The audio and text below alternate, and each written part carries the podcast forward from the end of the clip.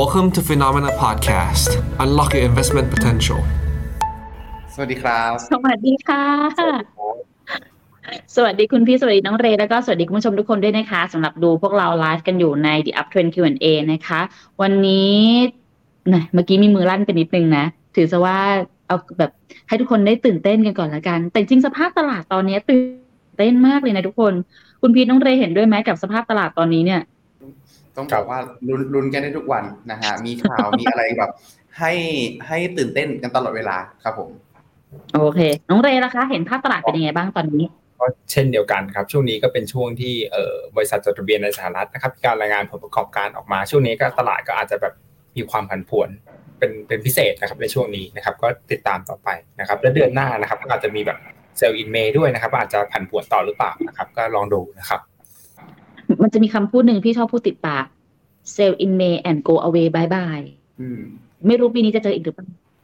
บางขออย่าเป็นเช่นนั้นเลยซอมบี้แบงค์มาแล้วขอบางอย่าคนแซวนะฮะว่าเซลล์อินเมย์นะฮะเมย์เป็นคือเมย์ที่เนี่ยเมษายนฮะเริ่มกันตั้งแต่ช่วงกลางเดือนเลยทีเดียว ก็เป็นไปได้ทุกคนทุกทุกอย่างเกิดขึ้นได้ค่ะอะเดี๋ยววันนี้เราจะมาชวนทุกคนคุยกันกับอีกหนึ่งสินทรัพย์การลงทุนแล้วกันที่แต่เชื่อว่า คนที่เป็นแฟนของ FINNOMENA ค่ะ น่าจะมีสินทรัพย์ตัวนี้อยู่ในพอร์ตอย่างแน่นอน กับการลงทุนในฝั่งของจีนเนาะวันนี้ก็เลยจะให้น้องเรมาช่วยทุกคนค่ะ ในการสแกนแล้วก็สำรวจกันหน่อยละกันว่า หุ้นจีน onshore หรือ offshore เนี่ยแบบไหนที่จะน่าลงทุนมากกว่ากันเนาะเดี๋ยวยังไงยกให้กับน้องเรก่อนละกันนะคะ เดี๋ยวเรากลับมาตอบคำถามกันอีกทีหนึ่งเจอน้องเรค่ะครับสำหรับในหัวข้อวันนี้นะครับ ก็ชื่อว่าสำรวจดัชนีหุ้นจีนนะครับ onshore offshore แบบไหนน่าลงทุนกว่ากันนะครับ ซึ่งเนื้อหาในวันนี้นะครับ ก็หลักๆเนี่ยก็จะอ้างอิงมาจากในส่วนของตัวเว็บไซต์นะครับ FTSE Russell นะครับซึ่งเขาก็เพิ่งแบบมีการตีพิมพ์บทความออกมานะครับเป็นการแบบว่าเพื่อที่จะเปรียบเทียบดัชนีหุ้นจีนนะครับ offshore แล้วก็ onshore เนี่ยว่าในเชิงแบบลึกๆแล้วเนี่ยมันมีความเหมือนแล้วก็แตกต่างกันอย่างไรนะครับ ซึ่งผมก็เห็นว่าเออ บทความเนี่ยเขาเพิ่งแบบตีพิมพ์มาใหม่แบบสดๆร้อนๆเลยนะครับ ก็เลยอยากจะเอามาเล่าให้ฟังนะครับ ว่าเออเขาเนี่ยมีเขียนอะไรลงไปได้บ้างนะครับ ในส่วนของตัวบทความนี้นะครับ ก็เดี๋ยวมาดูกันที่ข้อมูลแรกกันก่อนนะครับ ที่ที่เขาเขียนเอาไว้นะครับ ก็คือในส่วนของตัวเออชนะออนชอกับออฟชอคืออะไรนะครับ ซึ่งตัวฟุตซี่อะครับเขาก็จะมีดัชนีหุ้นจีนะครับที่เขาจัดทำขึ้นมานะครับชื่อว่าตัวในส่วนของตัวFTSE China A50 นะครับซึ่งตัวนี้ก็จะเป็นในส่วนของ onshore นะครับ onshore ในที่นี้ก็คือหุ้นที่เป็นหุ้น A share นะครับก็คือมาดูข้างล่างก็ได้ครับ A share ก็คือหุ้นที่แบบว่าดำเนินธุรกิจจีนนะครับก็ list ในประเทศจีน trade trade เป็นแบบสกุลเงินหยวนนะครับ แต่ถ้าเป็นในส่วนของตัวแบบว่าเอ่อตัว offshore นะครับก็จะเป็นอีกดัชนีหนึ่งชื่อว่า FTSE China เอ่อห้าสิบ indexนะครับก็ซึ่งดัชนีตัวนี้ก็จะเป็นในส่วนของเอ่อหุ้นที่แบบไม่ได้อยู่ใน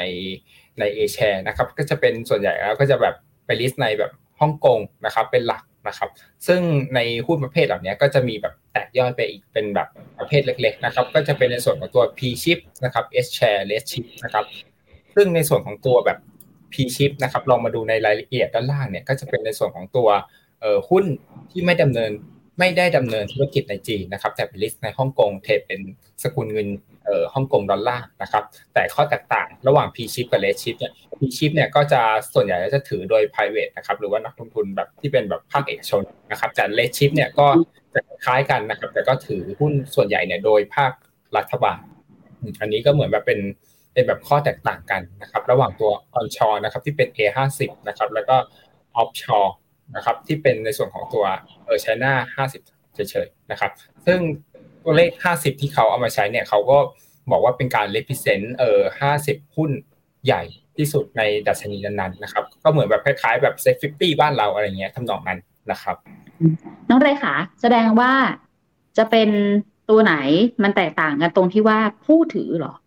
จำนวนของนักลง เอ้ยเขาเรียกสัดส่วนของนักลงทุนเหรอคะหมายหมายถึงตัวตัวสองดัชนีนี้ใช่ใช่โอเค ถ้าเป็นเป็น onshore เนี่ยก็คือ A share เลยครับ เป็น A share อย่างเดียวอ๋อโอเคแต่แต่ถ้าเป็น offshore เนี่ย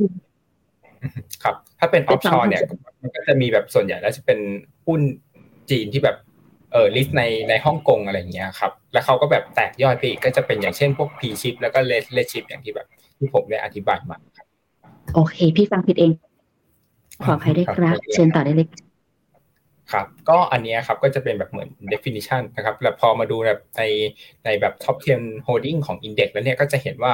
เออหน้าหุ้นนะครับ มันค่อนข้างแบบมีความแตกต่างกันอย่างมากนะครับ ลองมาดูกันที่ตัวของตัวเออออนชอนก่อนนะครับ ส่วนใหญ่แล้วเนี่ยก็จะเป็นในส่วนของหุ้นที่เกี่ยวข้องกับเออภาคการบริโภคนะครับ เป็นส่วน ส่วนส่วนใหญ่นะครับ ก็ตัวแรกก็จะเป็นอย่างเช่นตัวเออเหมาไถนะครับ อันนี้ก็เป็นแบบบริษัทที่ผลิตเหล้าของจีนนะครับ ก็ก็เป็น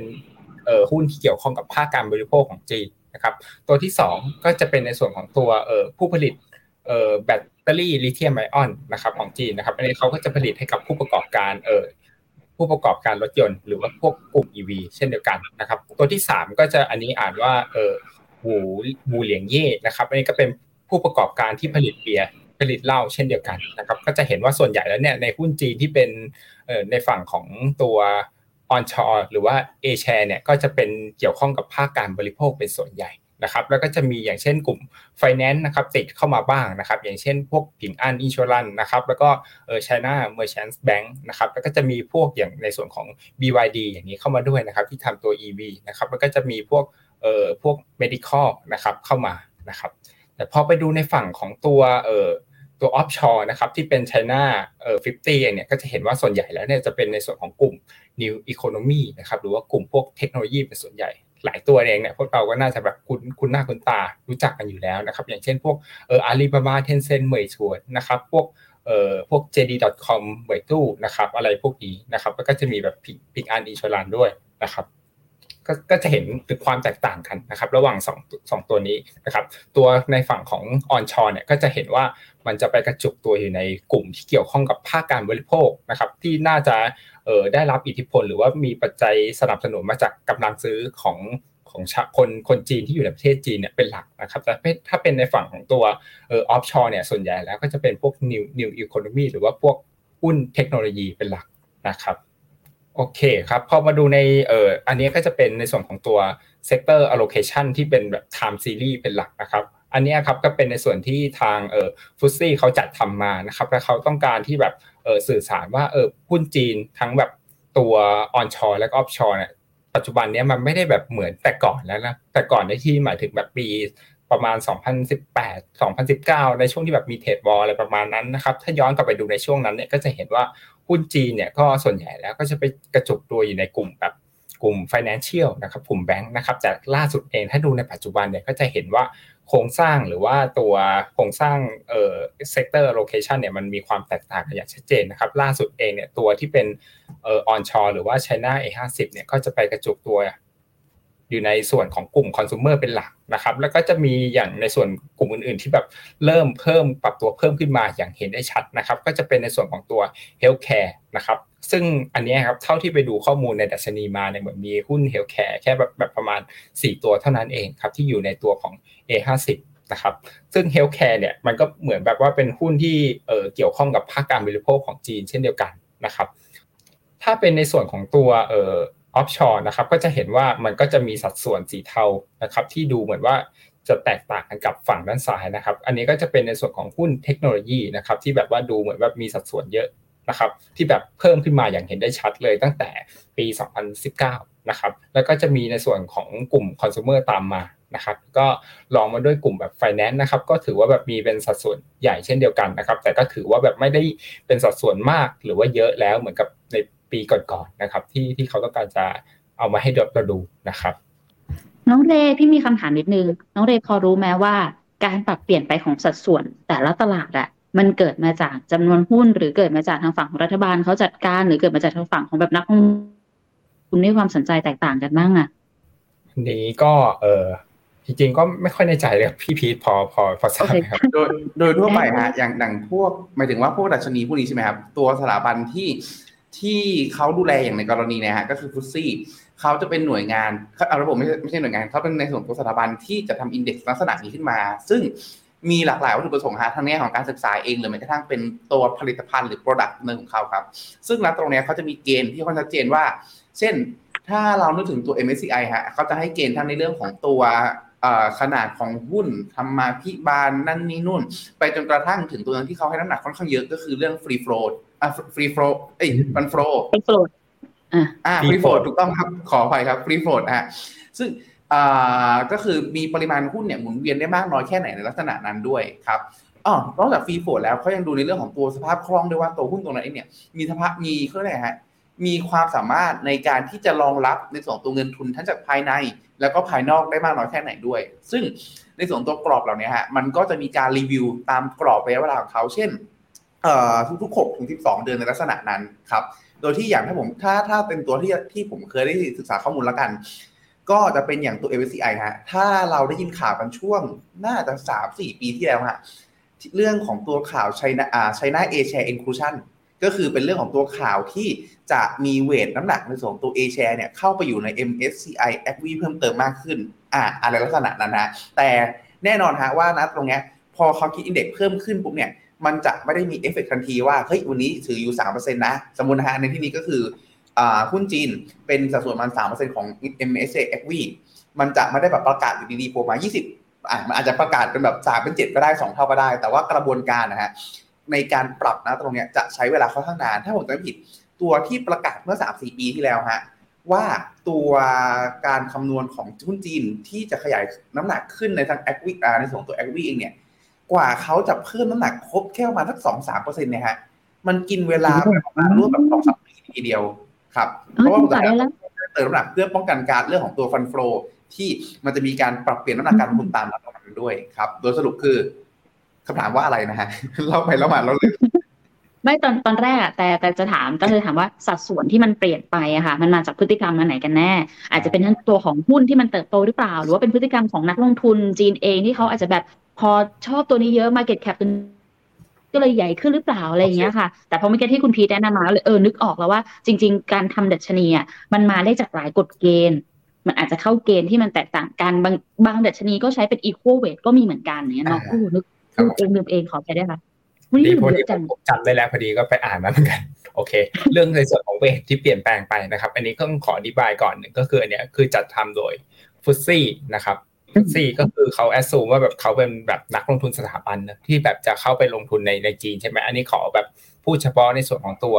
A50 นะครับก็คือสมมุติว่าแบบเขาจะไปลงทุนในในหุ้นจีนเนี่ยเขาก็ดูเขาต้องพิจารณาในส่วนของตัวเอ่อ investable weighted factor เข้ามาด้วยนะครับ ก็คือเอา factor ที่ที่คาดว่าหุ้นเหล่านี้มันสามารถลงทุนได้ในในในมุมมองของเขาไหมนะครับ เข้ามาพิจารณาในการ adjust weight ด้วยนะครับ ซึ่งหนึ่งในนั้นที่เขาก็ดูก็คือในส่วนของตัว free float นะครับ ก็ดูว่าแบบจำเออสัดส่วนหุ้นที่เทรดในตลาดเนี่ยเป็นเท่าไหร่นะครับ แล้วก็อีกอัน หนึ่งก็คือในส่วนของเอ่อ foreign ownership limit นะครับ ก็ดูว่าหุ้นตัวนั้นอะมันมี เอ่อ หุ้นสัดหุ้นส่ตัววนขนั้องนนักลงทุนสัญชาติ อ่า ใช่ สามารถถือครองได้เท่าไหร่นะครับ เขาก็จะเอาในส่วนตัวนั้นนะมาพิจารณาในการกำหนดเป็นเวทตัวนี้ด้วยนะครับ อืม ครับผม โอเคค่ะ ไปต่อ ไปต่อทุกคนได้เลยครับจริงๆอะชวนคุยแต่ทุกคนนอกเหนือจากเรื่องนี้ทุกคนสามารถส่งคำถามมาได้เลยนะคะ วันนี้คำถามมีเหมือนจะยังน้อยอยู่ด้วย จะได้ตอบกันได้เนาะ ต่อได้เลยจ้า ครับ อันนี้ก็จะเป็นในส่วนของตัว e a r n i n g นะครับ ก็เอามาให้ดูก็จะเห็นว่าในส่วนของตัว A50 นะครับ ก็จะมีเอ่อแนวโน้มการเติบโตของกำไรเนี่ยที่ดูเหมือนว่าจะสูงกว่าในส่วนของตัว China A50 นะครับก็อันนี้นะครับก็จะเป็นแบบภาพรวมของตัวอินเด็กซ์นะครับที่เอามาเจาะให้ดูนะครับ แต่พอไปดูในส่วนของการ ปรับประมาณการกำไรตัวผมว่าตัวเลขนี้ค่อนข้างน่าสนใจนิดนึงนะครับก็จะเห็นว่าในส่วนของตัวเอ่อที่เป็น offshore นะครับก็คือ China 50เนี่ยก็จะเห็นว่าในช่วงที่ผ่านมาแบบเนี่ยมันมีการปรับประมาณการกำไรขึ้นมาถึง5%นะครับแต่ในส่วนที่เป็นแบบว่าเออโทษทีครับเมื่อกี้เป็น offshore นะครับแต่ถ้าเป็นในส่วนของ onshore นนะครับหรือว่า A50 เส้นสีส้มนะครับก็จะเห็นว่าเออตั้งแต่แบบต้นปีจนถึงปัจจุบันนี้เองเนี่ยประมาณการกำไรเนี่ยมันยังแบบไม่ได้มีการ เพิ่มขึ้นเลยนะครับ ซึ่งอันนี้เนี่ยก็อาจจะรออยู่ในช่วงที่มีการรายงานผลประกอบการไตรมาสหนึ่งออกมาช่วงนี้นะครับ ก็รอรอดูต่อไปนะครับว่าแบบว่าเออตัวในส่วนของตัวเออประมาณการกำไรเนี่ยมันจะมีการปรับปรับเพิ่มขึ้นหรือเปล่านะครับ แต่อย่างไรก็ดีเนี่ยอันนี้ครับก็คือเป็นมุมมองของทีมนะครับก็มองว่าในส่วนของคาดการผลประกอบการของออบริษัทจีนเนี่ยส่วนใหญ่แล้วเนี่ยเองเนี่ยมันก็ยังแบบไม่ได้มีการ สะท้อนหรือว่า Impact ในตัวส่วนของตัวเลขเศรษฐกิจต่างๆ ของจีนที่มันมีการฟื้นตัวขึ้นอย่างแข็งแกร่งนะครับ อย่างเช่นในสัปดาห์ที่ผ่านมาเนี่ยก็จะมีการรายงานในส่วนของตัวเลขเอ่อ GDP ไตรมาสหนึ่งของจีนนะครับก็ออกมาอยู่ที่ 4.5 นะครับดีกว่าที่ตลาดคาดการไว้อยู่ที่ 4%นะครับก็ถือว่าเออเป็น positive surprise ในระดับหนึ่งนะครับแต่พอไปเจาะดูในแบบรายละเอียดย่อยๆแล้วเนี่ยก็จะเห็นว่าในส่วนที่เป็นเอ่อ retail sale นะครับตัวเส้นสีดำเองเนี่ยก็ เติบโตขึ้นมา 10%ยอนเยียนะครับ อันนี้ก็จะเป็นเอ่อตัวเลขเศรษฐกิจที่ที่แบบว่าเออเป็นตัวชี้วัดเออภาคการบริโภคของจีนนะครับ ว่ามีทิศทางฟื้นตัวมากน้อยแค่ไหนนะครับ ซึ่งตัวเลขเหล่านี้ครับที่มีการรายงานออกมาเนี่ยส่วนใหญ่ก็เป็น positive surprise นะครับหรือว่าดีเกินคาดนะครับ แต่ในส่วนของประมาณการกำไรเส้นสีส้มนะครับที่ที่ได้เรียนไปเนี่ยอันนี้มันยังแบบไม่ได้มีการแบบปรับเพิ่มขึ้นเลยนะครับ ก็ต้องรอดูว่าในช่วงที่แบบมีการรายงานผลประกอบการไตรมาสหนึ่งออกมาช่วงนี้เองเนี่ย บริษัทในของจีนเนี่ยจะมีการรายงานออกมาและมี positive surprise หรือเปล่านะครับ ก็อาจจะทำให้ในส่วนของตลาดหุ้นจีนที่เป็นแบบว่าเอเชียเนี่ยอาจจะมีการแบบว่าเออมีโมเมนตัมเชิงบวกได้นะครับ ถ้าหากสมมติการรายงานผลประกอบการออกมาเนี่ยมันมีทิศทางที่ดีกว่าคาดนะครับครับพอไปดูในส่วนของ valuation นะครับของทั้งแบบว่า2ดัชนีนะครับก็ถือว่าอยู่ในระดับที่แบบใกล้เคียงกับค่าเฉลี่ยนะครับทั้งในส่วนของตัว onshore แล้วก็ offshore เองนะครับ ก็ถือว่าแบบไม่ได้แบบอยู่ในระดับที่เป็น deep discount สักเท่าไหร่นะครับ ก็อยู่แบบค่าเฉลี่ยนะครับ ครับ อันนี้ก็เป็นเออสรุปมุมมองจากของทีมนะครับ ก็จะเห็นว่าในช่วงที่ผ่านมาครับตลาดหุ้นจีนเนี่ยมันเหมือนแบบว่าจะได้รับปัจจัยกระทบจากปัจจัยภายนอกนะครับที่แบบเข้ามากระทบนะครับ แต่ถ้าไปโฟกัสดูเฉพาะในส่วนของตัวเศรษฐกิจจีนเองจริงๆเนี่ยก็จะเห็นว่ามันก็แบบเริ่มมีการฟื้นตัว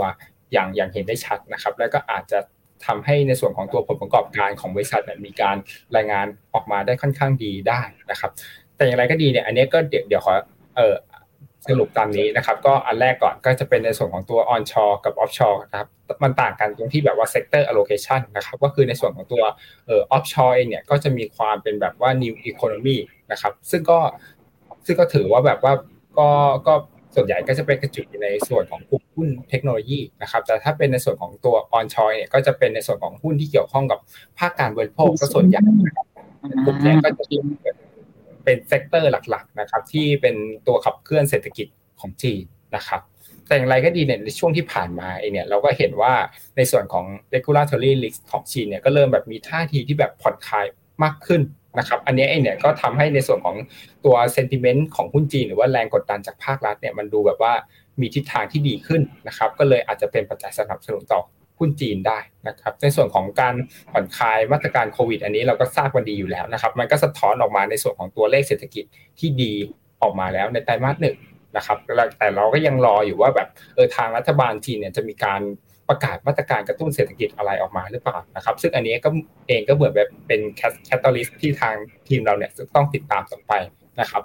แต่อย่างไรก็ดีครับเออมีปัจจัยบวกนะครับ ก็ยังมีความเสี่ยงที่ทางทีมเราก็คำนึงแล้วก็กังวลอยู่นะครับ ที่เรา list ไว้ก็จะแบบมีมีสองข้อหลักๆนะครับอันแรกก็จะเป็นในส่วนของเอ่อ US China tension นะครับก็คือเอ่อความสัมพันธ์หรือความขัดแย้งระหว่างจีนกับสหรัฐนะครับที่เขาอาจจะแบบ มีการตบตีกันในช่วงนี้นะครับก็อาจจะเป็นแบบปัจจัยที่มากดดันต่อในส่วนของตลาดหุ้นจีนได้ในช่วงนี้นะครับแล้วก็อีกความเสี่ยงหนึ่งก็คือในส่วนของ US recession นะครับซึ่งเอ่อเศรษฐกิจสหรัฐนะครับก็ถือว่าแบบเป็นเศรษฐกิจที่มีมูลค่าใหญ่อันดับหนึ่งของโลกนะครับถ้าสมมติเศรษฐกิจสหรัฐเนี่ยเกิด recession หรือมีอะไรเกิดขึ้นเนี่ยก็จะทำให้ในส่วนของประเทศอื่นๆ อย่าง เช่นประเทศจีนอย่างเงี้ยก็จะได้รับผลกระทบไปด้วยนะครับก็เนื่องมาจากว่าจีนเนี่ยก็มีการนำเข้าส่งออกหรือว่ามีการค้าขายกับทั่วโลกนะครับ ก็จะไปกระทบในส่วนนั้น นะครับ ซึ่งเอ่อพอมาดูใน recommendation ของทีมแล้วครับแล้วก็มีมุมมองที่เป็นแบบว่า slightly overweight นะครับเนื่องมาจากว่าภาพรวมของเศรษฐกิจหุ้นจีนเนี่ยมันมีทิศทางที่แบบฟื้นตัวดีขึ้นนะครับแต่อย่างไรก็ดีเนี่ยก็ยังมีความเสี่ยงที่แบบเรากังวลอยู่นะครับเราก็เลยให้ rating ที่แบบ4เต็ม5นะครับหรือว่า slightly overweight นะครับโดยเราก็แบบแนะนำกองทุนที่เราชอบเนี่ยก็คือตัวในส่วนของ KTA share นะครับซึ่งตัว A ตัว A share ของ KTA share เนี่ยก็จะไปลงในส่วนของตัว หุ้นจีนที่เป็นออนชอนะครับหรือว่าตัว A share นะครับแต่ถ้าเป็นในส่วนของ KT China เนี่ยตัวนี้ก็จะไปลงในส่วนของ All China นะครับแต่ถ้าสมมุติให้ตอบแบบคำถามแล้วเนี่ยเอออันไหนน่าลงกว่า ระหว่างออนชอกับออนชอตามหัวข้อนะครับถ้าถามผมเองเนี่ยในส่วนตัวเนี่ยผมค่อนข้างเออเอียนเอหรือว่าชอบไปทางออนชอมากกว่านะครับเพราะว่าหุ้นส่วนใหญ่แล้วเนี่ยมันจะเป็นหุ้นที่แบบเเอ่อ หุ้นที่แบบว่าอิงกับเศรษฐกิจขึ้นตามเศรษฐกิจนะใช่ครับ ก็คือแบบว่าเน้นในส่วนของกลุ่มภาคการบริโภคเป็นส่วนใหญ่นะครับ แล้วก็ในเรื่องของเอ่อในเรื่องของความขัดแย้งระหว่างสหรัฐกับจีนเนี่ยก็ดูเหมือนว่าจะมีเอ่อมีผลกระทบที่น้อยกว่าในส่วนของตัวที่เป็นออฟชอร์นะครับก็เลยในส่วนตัวเองผมก็เลยแบบชอบในส่วนที่เป็นเอ่อออนชอร์มากกว่านะครับ แต่อีกตัวหนึ่งนะครับที่เป็นออฟชอยเนี่ยผมก็เออพยายามถามพี่พีทนะครับ ก่อนรายการก็คุยกับพี่พีทว่าเออในในไทยเนี่ยมันพอแบบมีกองทุนไหนบ้างที่แบบลงในตัวไหนบ้างนะออนชอนะครับ ที่เราคุยคุยๆกันก็จะมีอย่างในส่วนที่เป็นแบบว่า ASP HSI นะครับกองนั้นก็จะเป็นลงในในหุ้นที่เป็นแบบหุ้นฮ่องกงนะครับ แล้วก็จะมีอีกตัวหนึ่งก็คือในส่วนของตัวเออ SCB CES นะครับ ก็เป็นลงในหุ้นฮ่องกงเช่นเดียวกัน นะครับ ก็เอามาเสนอแบบเผื่อเป็นทางเลือกสำหรับคนที่แบบสนใจนะครับ แต่ถ้าอิงกับตามวิวเราก็ตามสองกองนี้เลยนะครับ ข้างล่างครับผมขอแซวนิดนึงก่อนที่จะไปสรุปของน้องเรย์เมื่อกี้ชอบคำหนึ่งมาก แต่ก็เชื่อว่าคุณพีทเนี่ยชอบเหมือนกัน จีนกับสหรัฐเขาตบตีกันอยู่ นี่เราดูหนังละครหลังข่าวหรือเปล่าสองทุ่มหรือเปล่า มันคือเรื่องจริงทุกคนครับไม่น่าเรื่องไม่จริงครับคิดเหมือนกันเลยมัน คือเรื่องจริงค่ะ เอาเป็นว่าถ้าจากมุมมองของทางน้องเรย์เองเนี่ย น้องเรย์มองว่าตอนนี้เนี่ย เราน่าจะอยู่ฝั่งของ A share น่าจะดีกว่าเนาะเพราะว่าออนชอเป็นฝั่งของออนชอแล้วกัน เพราะว่าน่าจะได้รับอันนี้สงจากเรื่องของการปรับตัวขึ้นของเศรษฐกิจได้มากกว่า แล้วก็เป็นลุ้มหลบภัยถ้าเกิดมันเกิด US China tension ขึ้นมา หรือว่าจะเป็น US recession ก็น่าจะหลบได้ดีกว่าตัว offshore นั่นเอง พี่สรุปแบบนี้ถูกไหม ใช่ครับ อันนี้คือคือแบบความความเห็นของผมนะครับ แต่ถ้าเป็นของทีมเนี่ยทีมเราก็แบบชอบทั้งแบบในส่วนของที่เป็น เอ่อเอ offshore แชเลยร์แล้วก็ชนะเลยครับผม โอเคคุณพีทล่ะคะเห็นยังไงบ้าง จริง ๆ ผมจะคล้ายๆ กับน้องเรย์ฮะ คือผมจะเป็นสาย play safe เนาะก็คือ คือผมมาชอบ A share ในแง่ที่ว่าถ้าเศรษฐกิจจีนดีอะมันจะสะท้อนภาพของตัว A share ได้ดีกว่าอะไรอะอะครับผม ถ้าเศรษฐกิจฟื้น A share จะสะท้อนภาพของเศรษฐกิจได้ดีกว่า อ่า มีพูดสลับกันฮะ แต่ในขณะที่ตัวของทางฟิโนเมนาวิวกลางเนี่ย ชอบในของตัวออชไนามากกว่า เพราะในเรื่องของตัว valuation ที่ถูกกว่า เพราะมันโดนกดมาเยอะเนาะแล้วอีกข้อนก็คือเรื่องของตัว margin ที่สูง พอ margin สูงปุ๊บ อ่า อะตัวมาที่ที่สูงเนี่ยเป็นผลเพราะว่ามันเป็นเรื่องของตัวกลุ่มบริษัทเทคโนโลยีทั้งหลายมากกว่า แล้วก็ล่าสุดทางการจีนเอง เขาก็มีท่าทีที่ค่อนข้างค่อนข้างผ่อนคลายแล้วกับท่าทีกดดัน กับท่าทีกดดันกลุ่มบริษัทเทคโนโลยีขนาดใหญ่ทั้งหลาย แล้วก็ล่าสุดพอโดนสหรัฐกับพันธมิตรกดดันเรื่อง semiconductor เข้าไปเพิ่ม เขาก็มีท่าทีที่จะกำหนดในเรื่องของตัว semiconductor เพิ่มในลักษณะนี้ก็เลยเป็นที่มาฮะที่วิวกลาง ก็เลยจะค่อนข้างชอบในส่วนของตัวออชไนเพิ่มเติมมากกว่า แต่มีอันหนึงฮะที่เราเพิ่ง call ไปเมื่อไม่นานนี้ก็คือ TMB Star Tech คือ Star 50 ก็อันนี้จริงๆต้องบอกว่าเราชอบในลักษณะที่เป็นอีกทางเลือกหนึ่ง ถ้าใครที่ชอบ อยากได้หุ้นจีนที่มีลักษณะที่เกี่ยวข้องกับ semiconductor เยอะๆหน่อยประมาณสัก 40%แล้วก็เป็นขนาดกลางขนาดเล็กลงมา ตัวนี้ถือว่าตอบโจทย์แต่แน่นอนฮะว่า พอเป็นคำว่าขนาดกลางขนาดเล็กเนี่ยมันจะมีความแบบปุดปี๊ดมีความปุดปาร์ตไม่ปุดปี๊ดมาจากไหน มีความแบบเอ่อค่อนข้างผันผวนแรงนิดนึงนะครับเพราะฉะนั้นเนี่ยก็เป็นอีกตัวหนึ่งที่เราแนะนำขึ้นมาล่าสุดครับ แต่โดยสรุปแล้วกันผมอาจจะชอบคล้ายๆน้องเรย์ก็คือตัว A share ครับ ถ้าถามแต่แต่ว่า ใจใจก็ชอบ A share นะ ก็มี A share เหมือนกัน แต่ว่าแอบรู้สึกตังหิดตังหิดยังไงก็ไม่รู้อะทุกคนเป็นแบบรู้รู้สึกว่า เอ๊แต่พอเราจะหวังเรื่องของนโยบาย พอประกาศมา เอ้า ตัวเลขก็ดันดี แล้วที่เรารอรอกันเรื่องนโยบายจีนก็รอกันมาหลายทีก็เลยยังไม่รู้ว่ารอบนี้มันจะใช่รอบของเขาสักทีหรือเปล่า อะ เอาเป็นว่าใครมีมุมมองอื่น ๆ ยังไง ลองแชร์กันเข้ามาได้นะคะ แต่เอาเป็นว่าภาพรวมของฟิโนเมนาให้ ส่วนใหญ่ก็ mostly เนาะ overweight ทางฝั่งของจีนไม่ว่าจะเป็น A share หรือว่าจะเป็นทางฝั่ง All China เลยนะคะ ก็มีสองกองคือ KT A share กับ K China นั่นเอง แต่ถ้าเกิดใครชอบเหมือนอย่างทางฝั่งของน้องเรพี่พีทมีกองเสนอเพิ่มไหมหรือก็สองอันนี้แหละได้แล้วหรือ หรือถ้าหรือถ้าใครอยากได้แบบสองสองจิตสองใจฮะ B ชีน EQ เป็นอีกหนึ่งกองในใจผม คือเลือกไม่ถูกจะ A share หรือเอาชนะอยู่ไม่ได้กัน B ชีนไอแคอ่า B ชีน EQ เป็นกองหนึงที่เพิ่งคุยกับน้องในทีมเมื่อวานนี้ฮะน้องในทีมใช้คำว่าเป็นกองออชนะที่โกงฮะโกงคือในแง่ที่ว่าออชนะหลาย ๆ ที่เนี่ยอะไรแทบแทบทุกกองเลยจะลง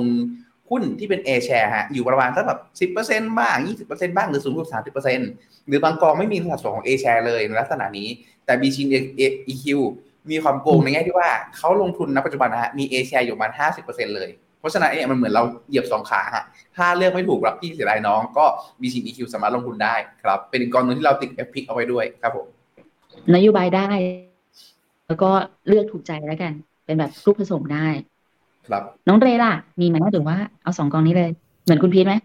ก็ผมก็ตามตามทีมดีกว่าครับ ก็คือตัว KTA Share ครับ อยู่เป็นมางั้นพร้อมไหมน้องเรกับคุณพีทเดี๋ยวเราจะมาไล่ตอบคำถามกันแล้วนะครับ เอาวันนี้ก่อนละกัน มุมมองกอง principal SIFA กับ p w i n เป็นอย่างไรบ้างครับ ช่วงนี้ทยอยเก็บตราสารนี้ได้แล้วใช่ไหม ขอบคุณครับ เป็นสองคำถามนะ คุณพีทก่อนละกันเนาะตราสารอ่าเริ่มจากของตัว S อ่าตราสารนี้อยู่แล้วกันครับคำถามสุดท้ายก่อนนี้แล้วใช่ครับทยอยเก็บได้เลยเนาะเพราะว่าหลักๆก็คือ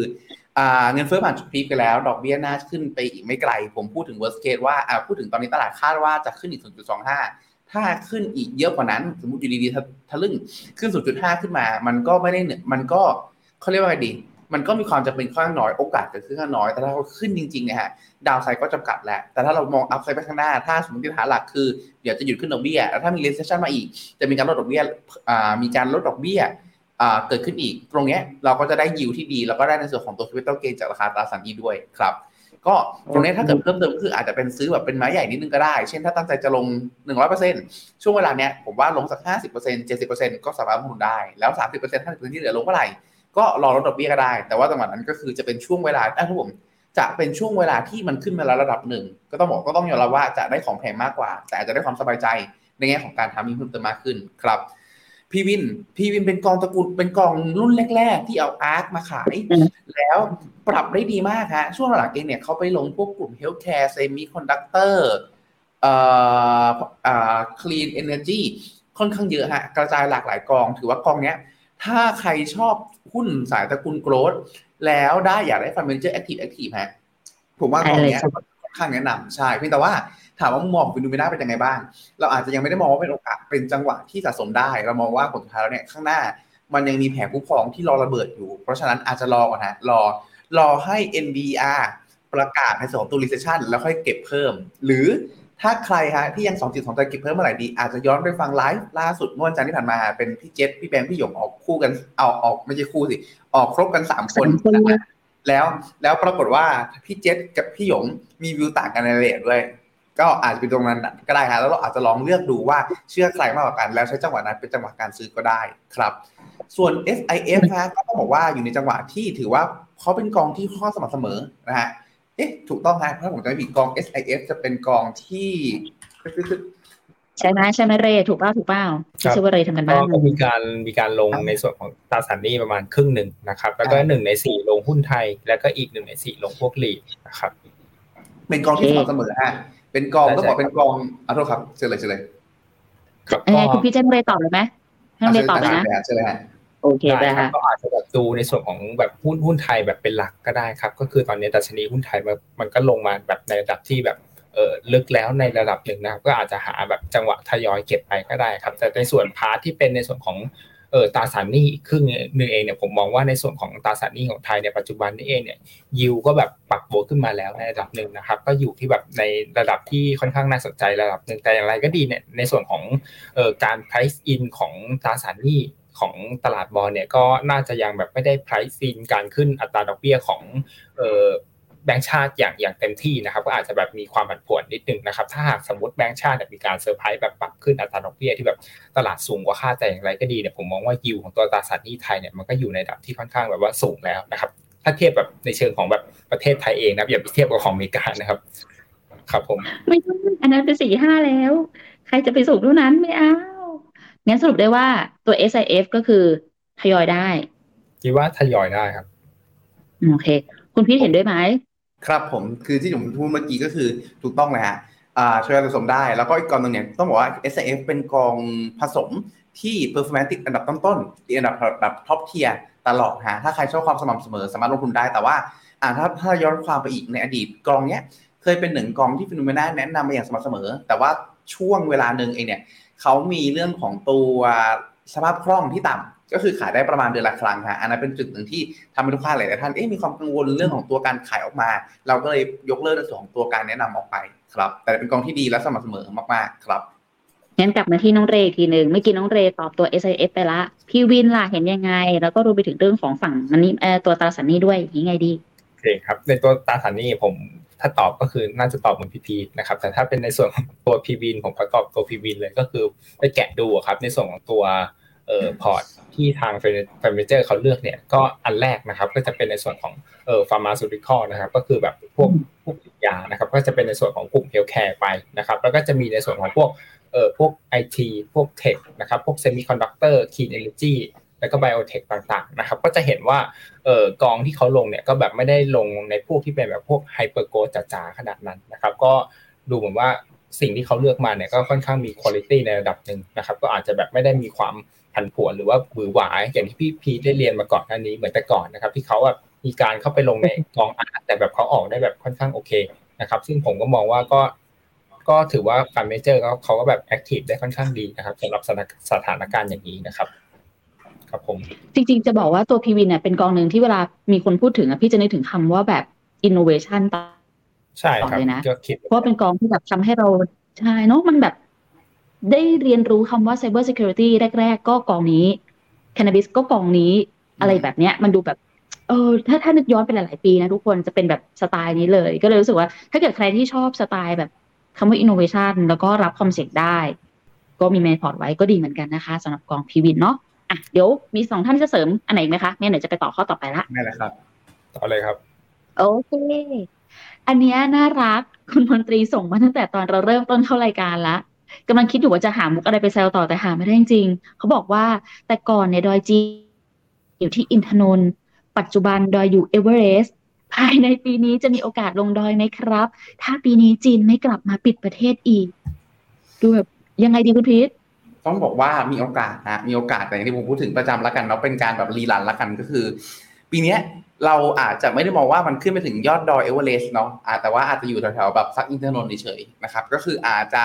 พอฟื้นในเรื่องของตัวผลขาดทุนได้บ้าง ที่ปัจจุบันอาจจะติดลบอยู่มาสักสามสิบเปอร์เซ็นต์ปีนี้อาจจะพอฟื้นขึ้นมาได้สักแบบสิบยี่สิบเปอร์เซ็นต์ประมาณนี้ฮะเพราะว่าเพราะว่าในเรื่องของตัวมาตรการกระตุ้นเศรษฐกิจที่เราแบบคาดหวังกันมากๆฮะปรากฏว่าไม่มาสักทีฮะไม่มาไม่พอล่าสุดก็คือ มีเหมือนการส่งสัญญาณเล็ก ๆ ว่าแบงก์ชาติจีนอาจจะมีการยกเลิกในสองตัวเครื่องมือกระตุ้นเศรษฐกิจบางอย่างที่ใช้ตั้งแต่ช่วงโควิดที่ผ่านมาออกไปก็คือแต่ตรงเนี้ย ผมตีความในแง่บวกนะ ในแง่ที่ว่าหลักๆก็คือโอเคเขาไม่กระตุ้น แต่การที่ทางการจีนเนี่ยเขาดึงเครื่องมือออกแปลว่าเขามีความมั่นใจมากกว่าว่าเออเศรษฐกิจอยู่ในจุดที่น่าจะถึงเป้าหมายของเขาแล้ว แต่ไอไอที่ผมตีความแง่แง่บวกในที่เนี้ยฮะมันเป็นผลดีต่อเศรษฐกิจเนาะแต่เป็นผลเสียต่อตลาดหุ้นเพราะตลาดหุ้นคาดหวัง ต่อเรื่องของตัวมาตรการกระตุ้นค่อนข้างเยอะ เพราะฉะนั้นก็เลยมองว่าปีนี้อ่าซึ่งพอเป็นลักษณะเนี้ยครับเท่ากับว่าตลาดหุ้นเองขาด catalyst ไปหนึ่งเนาะเพราะฉะนั้นเองปีนี้น่าจะพอมี upside แต่ upside อาจจะจำกัดมากกว่าที่คิด ก็เลยทำให้มองว่าอาจจะอาจจะได้แค่แถวอินทนนท์ไม่ถึงขั้นเอเวอเรสต์ที่สูงกว่าค่อนข้างมากครับ โอเค น้องเรย์จ้าน้อยไหนนี่ไปน้อยไหนดีโอเคครับ ถ้าที่เปิดกราฟดูนะครับ ดอยเอเวอเรสต์ที่สูงที่สุดเนี่ยของตัว CSI 300เนี่ยมันจะอยู่ที่ประมาณเดือนกุมภาพันธ์ปี 2021 นะครับ ตอนนั้นอินเด็กซ์เนี่ยอยู่ที่ประมาณ 6,000 จุด แต่ตอนนี้อินเด็กซ์เนี่ยอยู่ที่เออประมาณ 4,000 จุดนะครับ ซึ่งเออระยะเวลาจากการลงมาจาก 6,000 ลงมา 4,000 เนี่ยเขาก็ใช้เวลาปีกว่าเลยนะครับ ผมมองว่าโอกาสที่แบบจะหลุดดอยตัวนั้นภายใน 1 ปีเนี่ยอาจจะเอ่ออาจจะน้อยนิดหน่อยนะครับ อาจต้องใช้เวลามากกว่านั้นนะครับ ก็คือลองดูช่วงที่แบบเขาลงมาเนี่ยเขาก็ใช้กินเวลาเกินเกินหนึ่งปีนะครับ โอเคแต่อยู่ก็ที่คืดออยไหนก็แล้วแต่คนเนาะแต่ก็ทำไมนะให้กำลังใจใช่ไหมเรย์หลังจากนี้ก็คือคิดว่าน่าจะค่อยๆ ปรับตัวดีขึ้นนะครับ แต่อาจจะมีโอกาสน้อยแล้วกันนะครับ ที่แบบจะหลุดดอยที่เขาเคยทำไว้เมื่อตอนปี 2021 นะครับ จริง ๆ เราคุยกันหลายรอบแล้วเนาะในเรื่องของแบบการจัดพอร์ต หรือการปรับพอร์ตยังไงให้แบบหลุดดอยได้เร็วขึ้นนะคะมันก็จะมีทั้งวิธีการที่แบบใส่เข้าไปร้อยเปอร์เซ็นต์ห้าสิบเปอร์เซ็นต์ทยอยเป็นไม้อะไรอย่างเงี้ยค่ะ ลองไปดูในตัวไลฟ์หลังๆ ได้นะ มันจะมีแบบบอกกลยุทธ์อยู่หรือว่าจริงๆอะลองติดต่อไปยังที่ปรึกษาของแต่ละท่านก็ได้นะคะ ให้เขาลองดูว่าพอร์ตของเราเป็นแบบเนี้ยจะแก้พอร์ตยังไงได้บ้างเนาะโอเค ไปข้อต่อไปนะคะหนึ่งพอร์ตเดิม K China บวก K เวียดนาม บวก ES GINNO บวก GQG เลเทไม่อยากถัวสองจะ DCA พอร์ตใหม่ KWX 40% KKP GNP 30 B Innotech 15 B Asia 15 ขอคำแนะนำค่ะ คุณพีทช่วยหน่อย ครับผมไม่อยากถัวทำไมถึงไม่อยากถัวฮะ เพราะว่าจริงแต่ละกองเนาะในส่วนของตัวแต่ละกองแต่ละกองเนี่ยเราไม่ได้มองว่าอยู่ในจุดที่ไม่ได้แย่ขนาดนั้นเนาะอย่างจีกจีโอเคฮะมันเลเทฮะช่วงที่ผ่านมา เพราะว่าความเลเทนะตรงนี้เกิดขึ้นจากในส่วนตัวปัจจัยเชิงมหภาคแต่ถามว่ากองเองเนี่ยอยู่ในจุดที่ผมใช้คำว่า performance ยังอยู่ติดยังอยู่ติดอยู่ประมาณ top tier เนาะถ้าเกิดเป็นเปอร์เซ็นต์ไทยก็อาจจะแบบประมาณสัก 20 20 ถึง 25%แรกๆ ก็คือ performance เนี่ยค่อนข้างโดดเด่นเพียงแต่ว่าไอ้ความโดดเด่นในช่วงเนี้ยมันไม่ได้หมายถึงแบบบวกขึ้นแรงๆ แต่มันเป็นการที่อาจจะลงน้อยกว่าตลาดเฉยๆเท่านั้น เพราะตลาดเป็นภาพรวมขาลงทั้งหมดเนาะ ถ้าเป็นลักษณะเนี้ยก็อาจจะถัวได้นะครับรวมไปถึงเวียดนามที่เช่นเดียวกันนะฮะเวียดนามไม่ใช่ว่ากองเขาแย่ แต่ว่าเอื่นตลาดเวียดนามเองนะจังหวะเนี้ยถูกก่อนหน้านี้ถูกหลายๆปัจจัยกดดันก็เลยปรับตัวลงมารวมไปถึงเคชัยนาเนาะเพียงแต่ว่ามีตัวหนึ่งที่ผมอาจจะแนะนำว่าอ่า ต้องอยู่ในจุดที่ลองพิจารณาดูก่อนว่าเรารับความอ่าความคาดหวังที่ค่อนข้างสูงและความเสี่ยงที่ค่อนข้างสูงได้ไหมอย่าง T TMB ES Gino เนาะซึ่ง ES Gino เนี่ยเป็นตระกูล ARK แล้วต้องบอกแล้วว่าต้องว่ากันตามตรงฮะว่ามันเป็นธีมที่ผมใช้คำว่ามีหลาย ๆ คนที่ยังแบบไม่ค่อยมั่นใจไม่ใช่หรือใช่ไม่เชื่อเลยแหละว่าง่าย ๆ หรือบางคนก็มีความเชื่อลักษณะนี้ฮะถ้า เราลองไปอ่านอ่านข้อมูลเกี่ยวกับคุณเคที่วูดและแนวคิดเขาแล้วเราสึกว่าเฮ้ยโอเค innovation ไอเดียเขาเจ๋งนะดีนะ ผมว่าอาจจะ DCA ต่อก็ได้ แต่ถ้ากรณีที่สมมติว่าเฮ้ยอ่านแล้ว ผมใช้คำว่าแบบกาวกาวจัดเลยแบบไม่ใช่แล้วอะไรอย่างเงี้ยฮะถ้าอย่างนั้นเองเนี่ยก็อาจจะอยู่ในจุดที่อยู่ DCA ก็ได้ครับอันนี้เป็นทางเลือกแรกเนาะแต่ถ้าสมมติว่าเราไม่อยาก DCA พอร์ตเก่าแล้วอยาก DCA พอร์ตใหม่ฮะ KOX 40% GNP 30 Inpex 15 BAC 15 ผมว่าได้ ผมว่าได้ฮะ เพราะหลักๆเองเนี่ยจะมี KOX เป็นคอพอร์ตเนาะที่ลงทุนในส่วนของตัวเป็นอ่าพาสซีฟพาสซีฟเอาแล้วหคมดราวนี้เราก็ลดเรื่อง furniture list ลดเรื่องของตัวค่าธรรมเนียมลงไป แล้วก็เรามีกองแอคทีฟที่อ่าต้องบอกว่าทำ performance ได้ค่อนข้างสม่ำเสมอ อย่างตัว GNP รวมไปถึงมีหุ้น growth แต่ว่าไม่ได้ growth แบบ very growth ก็จ๋าๆแบบในส่วนของตัวตระกูล ARK หรือว่า UG อย่างในส่วนของตัว Binotech ที่เป็น tech ซึ่งอยู่ในตระกูลโกรดแล้วก็ต้องบอกว่าเขามีจุดเด่นเรื่องการบริหารดาวดาวได้ค่อนข้างดีครับเพียงแต่ว่าถ้าดูลักษณะเนี้ยตัวพอร์ตจะเอียงไปทางแบบ develop market หมดเลย ถ้าถ้านะตรงนี้ถ้าผมแบบปรับนิดนึงอาจจะขออนุญาตลดในส่วนของตัวแบบตัวใดตัวหนึ่งก็ได้ฮะอาจจะเป็น GNP หรือ KOX ลงสักประมาณสักสิบถึงสิบห้าแล้วอาจจะมาโผล่ที่ B Asia เป็นสักสามสิบประมาณนี้ฮะเพื่อที่ว่ากรณี worst case ฮะสมมติอยู่ดีๆเอเชียแบบ rising power จริงๆ เติบโตดีกว่ามาก เราจะได้มีเอเชียในพอร์ตเนี่ยประมาณสักสามสิบเปอร์เซ็นต์มันจะได้ช่วยดึงได้ ผมไม่ได้บอกว่า develop จะแย่กว่านะ อ่า ไม่ใช่แย่กว่าจะลงแบบลงหายลงหายใต้จากเพียงแค่ว่าถ้าสมมติเอเชียมันเติบโตดีกว่าจริงๆ เราจะได้มีอืมอ่าสัดส่วนการลงทุนอย่างมีนัยสำคัญในส่วนของตัวฝั่งเอเชียที่เติบโตดีกว่าด้วยครับโอเคค่ะ น้องเรล่ะเห็นด้วยไหมกับคำตอบของครับคุณผมพีทผมเขาเสริมเสริมแค่ข้อเดียวนะครับในหนึ่งในในข้อย่อยๆนะครับ ก็คือตัว East g i n o นะครับ ก็กองเนี้ยก็คือ เออถ้าไปดูกองแม่เนี่ยในช่วงที่ผ่านมาเนี่ยเออมันมีการปรับตัวเพิ่มขึ้นมาแบบค่อนข้างมากนะครับ โดยสาเหตุสำคัญที่เป็นทำให้กองแม่เนี่ยมันมีการปรับตัวเพิ่มขึ้นมาก็ ก็เป็นในเรื่องของตัว valuation ตลาดที่มันแบบว่ามีการเอ่อ relating ขึ้นจากการที่ในช่วงที่เป็นแบบว่าดอกเบี้ยแบบอยู่ในระดับต่ำมากๆนะครับก็เลยทำให้ในส่วนของหุ้นที่เป็นแบบ hyper growth อย่างกลุ่มนี้ครับมันมีการปรับตัวเพิ่มขึ้นมานะครับแต่ในแง่ของตัว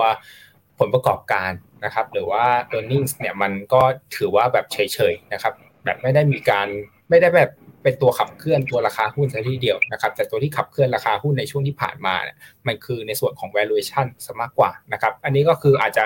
ผมอาจจะแบบพยายามแบบตอบในส่วนที่แบบไม่อยากถั่วนะครับ ก็คือถ้าไม่อยากถั่วนะครับ อันนี้ก็แนะนำให้รออีกช่วงหนึ่งนะครับ ที่เป็นช่วงที่เอ่อ valuation ของตลาดเนี่ยมันเริ่มแบบกลับมานะครับ ก็คือช่วงที่แบบว่า เบี้ยมันก็ค่อยปรับตัวลงจนสู่แบบระดับที่ต่ำในตอนนั้นแล้วเองเนี่ยตัว valuation ของตลาดเนี่ยมันก็อาจจะมีโอกาสที่จะมีการเอ่อ relating up ขึ้นได้นะครับก็อาจจะทำให้ในส่วนของหุ้นกลุ่มเนี้ยมันอาจจะแบบมีการฟื้นตัวขึ้นมาได้ในระดับหนึ่งนะครับ แล้วค่อยออกในช่วงนั้นก็ได้ครับ น้องเรกำลังจะบอกว่าถ้าพอร์ตเดิมที่ตอนแรก บอกว่าไม่อยากถัวแล้วก็คืออย่างตอนนี้ถ้าเกิดจะบอกว่าให้ขายเกิดคัดลอสเลยก็ยังไม่แนะนำถูกไหมยังถือรอก่อนแป๊บนึงยังรอใช่ครับรอใช่ก่อนรอนิดนึง ให้เขาเด้งขึ้นมาอีกนิดนึงเราค่อยใช่ขายคอรับอกตอนนั้นก็ได้โอเคไปต่อค่ะ ส่วนอันนี้ คุณพีทผอมลงจริงป่ะคะคุณพีทไม่จริงนะฮะทำไมล่ะแสดงว่าวันนี้มุมกล้องดีค่ะ อะ ไปต่อค่ะ B cap C Tech ค่ะกับ TMB ES Star ต่างกันหรือเหมือนกันคะขอมุมมองแต่ละกองด้วยค่ะ ถ้าอยากมีในพอร์ตคุณพีทว่าไงอ่า ESR ลงทุนใน ESR อ่าไม่ใช่ ESR อ่า SSE Star 50 Index ฮะซึ่งเป็นเปรียบเสมือน NASDAQ ฝั่งจีนครับในส่วนตัว 50 ตัวใหญ่เป็นหลัก ซึ่งก็เป็นหุ้น tech เยอะ แต่ว่าเป็น tech ลักษณะที่กลางกับเล็กในลักษณะนั้นครับ ในขณะที่ในส่วนของตัว b c a p G Tech ฮะต้องบอกว่าเขาจะลงอยู่ 2 ตัวด้วยกันก็คือในส่วนของตัวเคลนแชร์ไชน่าเทค ETF เอ๊ย China Internet ETF กับในส่วนของตัว CQQQ ก็คือตัว China Tech ETF ฮะซึ่ง ตัวพอเป็นในสองตัวสองตัวเนี้ฮะเขาจะมีน้ำหนักการลงทุนในสองตัว tech ที่เป็น tech ค่อนข้างใหญ่มากกว่า เพราะฉะนั้นเหมือนเป็นการเลือกไซส์แล้วฮะว่า เราชอบในสองตัวฝั่งไซส์ไหนไซส์ไหนมากกว่าครับถ้าอยากได้กลุ่ม tech ที่ค่อนข้างใหญ่ ก็อาจจะไปในส่วนตัว b ีแคปซีเทคแต่ถ้ามองพวกกลุ่มไซส์เล็กไซส์จิ๋วหรือเป็นกลุ่มที่มีน้ำหนักค่อนข้างหนักไปทาง semiconductor หรือพวก hard tech มากขึ้น ตัว ESR Tech จะมีความน่าสนใจมากกว่าครับ ซึ่งนะตอนนี้จริงๆ ต้องบอกว่าทาง Finnomena ฮะออกแนวรักพี่เสียดายน้องฮะเราแนะนำทั้งคู่เลยทีเดียว แต่แต่แต่นี้ผมพูดถึงแล้วกันเนาะว่า ถ้าอยากได้ความความความใหญ่ ความมั่นคงที่เพิ่มเติมมากกว่า ก็อาจจะแนะนำเป็นตัว B Cap c Tech แต่ถ้าเกิดสมมติราคาผลผลได้สูง เสี่ยงได้สูง ตัว TB S Star ก็ถือว่าน่าสนใจครับ โอเค น้องเรล่ะรักพี่เสียดายน้องไหมครับ ก็ตามพีพีเลยครับไม่ไม่มีอะไรเสริมนะครับ ก็คือพีพีตอบได้ครบถ้วนเลยครับข้อนี้มีความอวยกันออกอากาศด้วยอะ อะ ไปต่อ อีกสักหนึ่งค่ะ อันนี้ให้น้องเรตอบก่อนเลยแล้วกัน จีนจะปรับฐานอีกนานไหมคะ ซื้อถั่วไม้ใหญ่ได้หรือยัง ก็ ซื้อถั่วไม้ใหญ่ได้หรือยังเหรอก็ก็คิดว่าไม้ใหญ่ก็